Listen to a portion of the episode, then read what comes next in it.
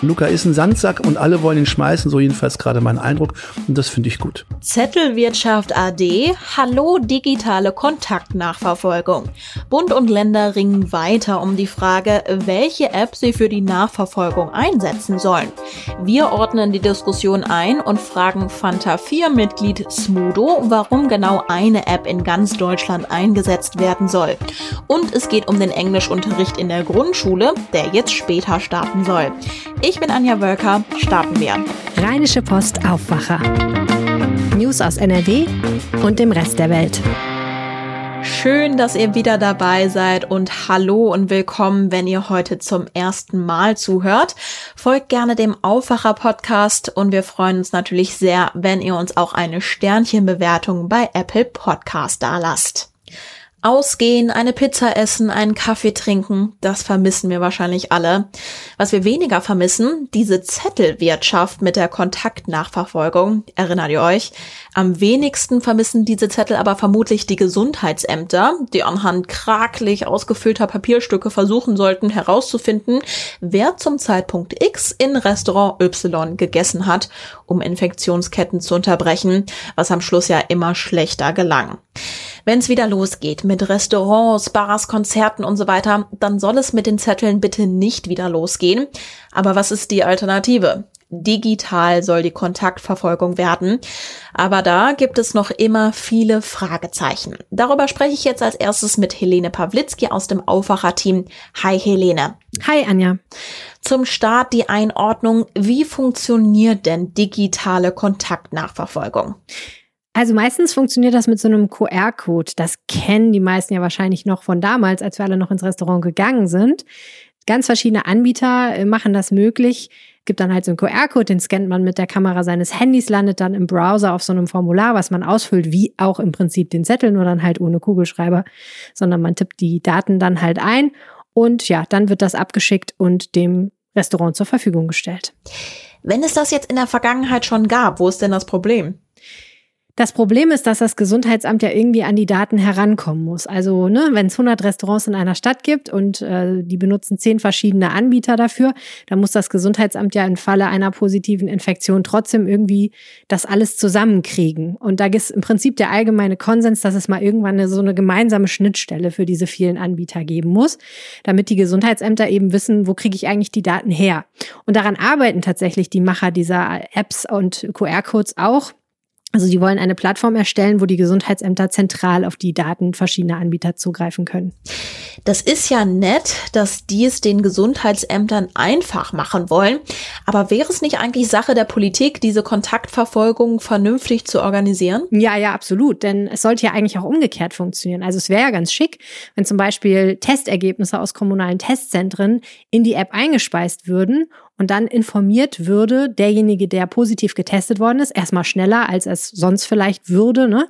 dass er sofort auf seinem Handy eine Push-Mitteilung bekommt, statt einer E-Mail oder vielleicht sogar eines Briefs und eben vielleicht sogar gleichzeitig alle anderen Menschen, die es betreffen könnte, weil sie eben in Kontakt waren oder eben im gleichen Restaurant wie derjenige gesessen haben, sofort auch ein Alert bekommen. Das wäre natürlich ganz schick und würde den Prozess wahnsinnig ähm, schneller machen und dadurch vielleicht dann auch Infektionsketten schneller beenden. Die Politik hat das Thema auch schon diskutiert. Die Ministerpräsidenten haben sich in der Ministerpräsidentenkonferenz darauf geeinigt, ein System auszuwählen und voranzutreiben. Jetzt ist eigentlich nur noch die Frage, welches System. Sehr wahrscheinlich wird die Wahl auf die App Luca fallen. Zumindest sieht es im Moment danach aus.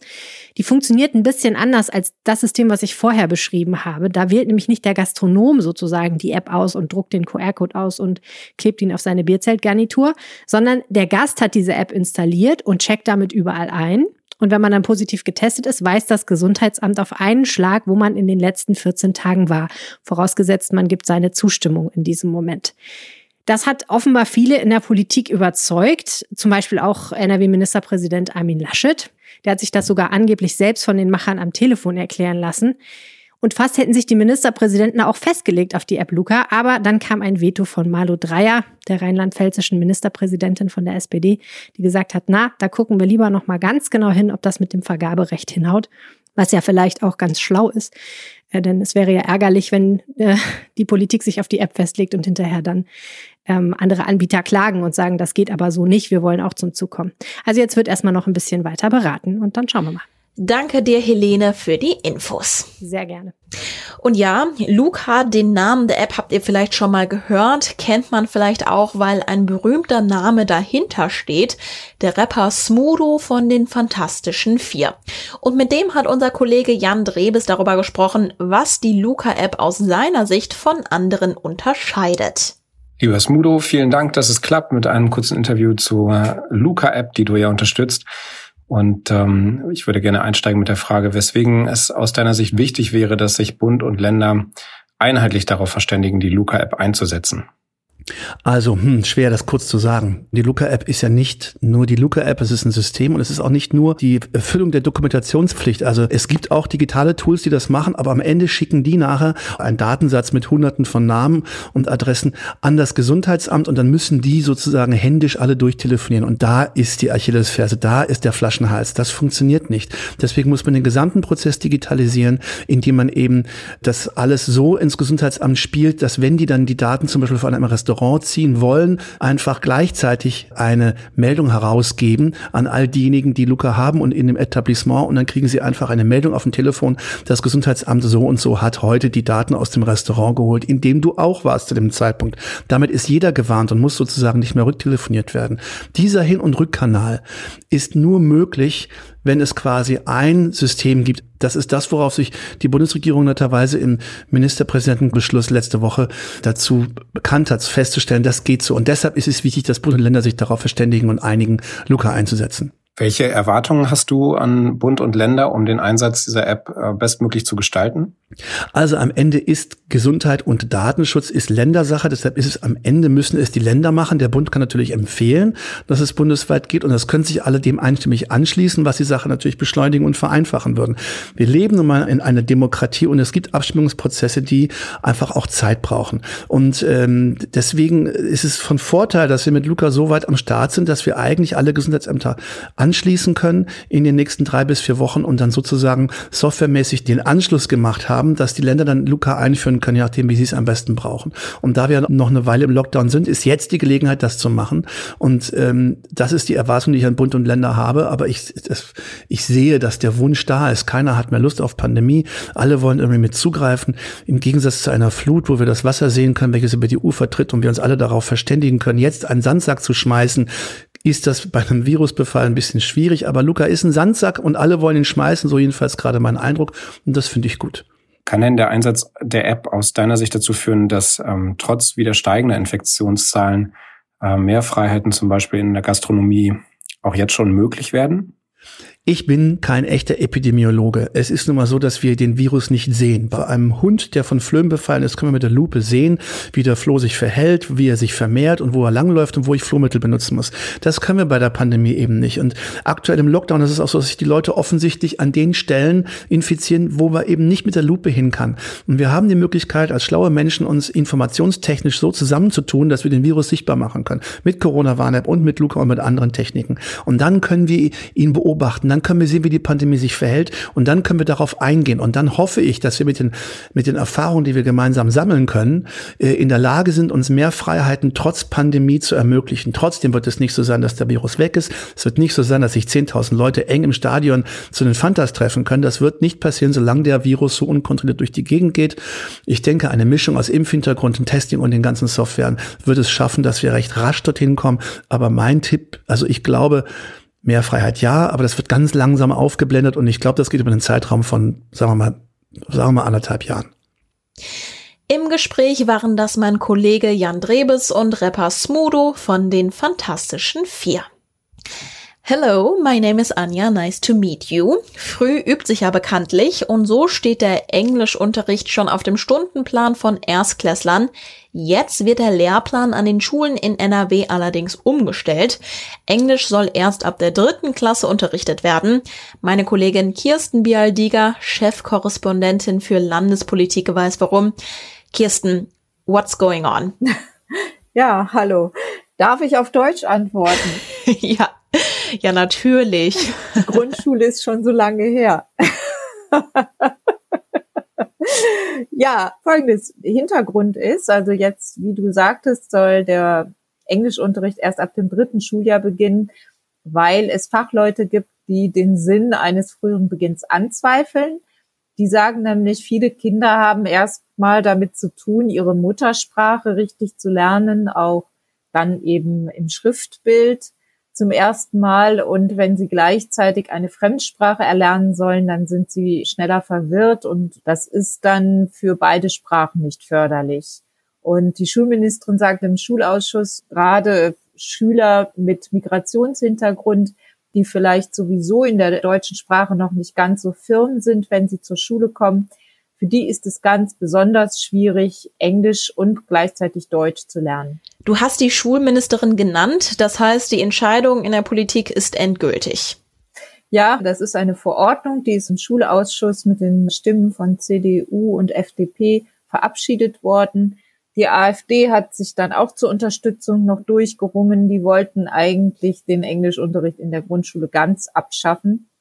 Und SPD und Grüne haben sich dagegen ausgesprochen. Zum einen, die Grünen sagen, also ähm, es gibt gar nicht so eindeutige wissenschaftliche Erkenntnisse, die äh, besagen, dass es richtig ist, später anzufangen. Tatsächlich gibt es ja auch in der Entwicklungspsychologie diese Fenster, die sich öffnen für Sprache. Und da gibt es durchaus auch Experten, die sagen, je jünger die Kinder sind, desto intuitiver lernen sie eine Sprache und ja, desto leichter fällt es ihnen eigentlich. Ähm, dem wiederum hält aber die Schulministerin entgegen, dass in den weiterführenden Schulen die Lehrer eher das Gegenteil berichtet haben, nämlich dass die Schüler einen sehr unterschiedlichen Lernstand haben, je nachdem, welche Grundschule sie besucht haben und dass viele Schüler, die dann zum Gymnasium etwa kommen, dafür, dass sie schon vier Jahre Englischunterricht hatten, sehr, sehr wenig nur können und sehr, sehr wenig drauf haben.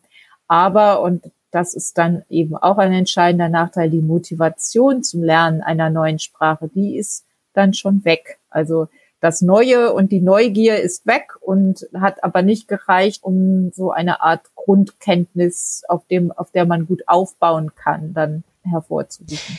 Wenn ich dich richtig verstehe, gibt es also nicht die Studie, die jetzt belegt, dass man tatsächlich ab der ersten Klasse mit Englisch starten sollte oder eben erst später? Ja, ganz genau. Aber äh, Schulministerin Gebauer eben hatte das zum Ziel ges sich gesetzt. Das ist Teil des Masterplans Grundschule. Da wird eben auch in anderen Fächern nochmal der Lehrplan überdacht und überarbeitet. Sie vertritt eben den Standpunkt, dass es besser ist, später anzufangen und äh, hat das dann umsetzen können. Das heißt, ab dem kommenden Schuljahr schon, also für die kommenden Erstklässler, wird es Englisch nicht im zweiten Schulhalbjahr der ersten Klasse geben, sondern eben dann erst in der dritten Klasse. War diese Entscheidung denn jetzt eigentlich eine Überraschung? Unter dem Eindruck der Pandemie reden wir jetzt natürlich primär die gesamte Zeit über Corona und jetzt kommt plötzlich der Englischunterricht? Ja, das äh, war ein weiterer Kritikpunkt, insbesondere auch von SPD und Grünen, die gesagt haben, die Schulministerin hat doch nun wirklich, weiß Gott, Besseres zu tun zurzeit, als sich um den Englischunterricht in der Grundschule zu kümmern und um diesen Masterplan Grundschule. Und man sollte doch auch die Grundschulen nicht mit dieser Lehrplanänderung belasten, die ja weitgehender noch ist. Also es sind ja noch weitere Änderungen auch vorgesehen, sondern sie sollte sich doch jetzt erstmal zum Beispiel darauf konzentrieren, wie denn die angekündigten Tests von Schülern umgesetzt werden können ab der nächsten Woche. Überhaupt, wie man den Gesundheitsschutz jetzt in den Schulen besser sichern kann, wenn Montag wieder alle Jahrgänge, wenn auch im Wechselunterricht, dann wieder in der Schule sind. Die Entscheidung zum Englischunterricht ist also gefallen. Die Infos gab's von Kirsten Bialdiger. Herzlichen Dank. Sehr gern. Und das sind die Meldungen und da starten wir mit zwei wichtigen überregionalen Meldungen. Heute wird der Nuklearkatastrophe von Fukushima vor zehn Jahren gedacht. Am 11. März 2011 verwüsteten ein Erdbeben und ein gewaltiger Tsunami den Nordosten Japans. Im Atomkraftwerk Fukushima Daiichi kam es zum Gau, der schlimmste Atomunfall seit Tschernobyl. Im Kampf gegen die Corona-Pandemie könnte heute ein neuer Impfstoff zugelassen werden. Die EU-Arzneimittelbehörde EMA entscheidet über den Impfstoff von Johnson Johnson. Die umstrittenen Chatgruppen bei der Polizei in Mülheim an der Ruhr sind heute Thema im Innenausschuss des Landtags. Innenminister Herbert Reul stellt einen Bericht der Sonderinspektion vor. Diese war nach dem Bekanntwerden rechter WhatsApp-Chats einberufen worden. In mehreren WhatsApp-Gruppen wurden unter anderem Hitlerbilder und hetzerische Inhalte geteilt. Teile des Berichts waren schon vor der Vorstellung des Innenministers bekannt geworden. Wörtlich heißt es demnach in dem Papier, Zitat, das Handeln der Treiber und Unterstützer ging deutlich über das Posten rechtsextremistischer, fremdenfeindlicher, rassistischer und antisemitischer Inhalte hinaus. Es sei um Rassismus, Fremdenfeindlichkeit, Antisemitismus, Islamphobie, Sexismus, Homophobie etc. gegangen. Blicken wir zum Schluss noch auf das Wetter. Es bleibt grau, der Donnerstag bringt viele Wolken. Es kann auch immer mal wieder etwas Regen runterkommen. Auch einzelne Gewitter sind drin. Dazu weht ein starker Wind. In einigen Gebieten kann es zu Sturmböen kommen. Die Höchsttemperaturen liegen zwischen 7 und 14 Grad.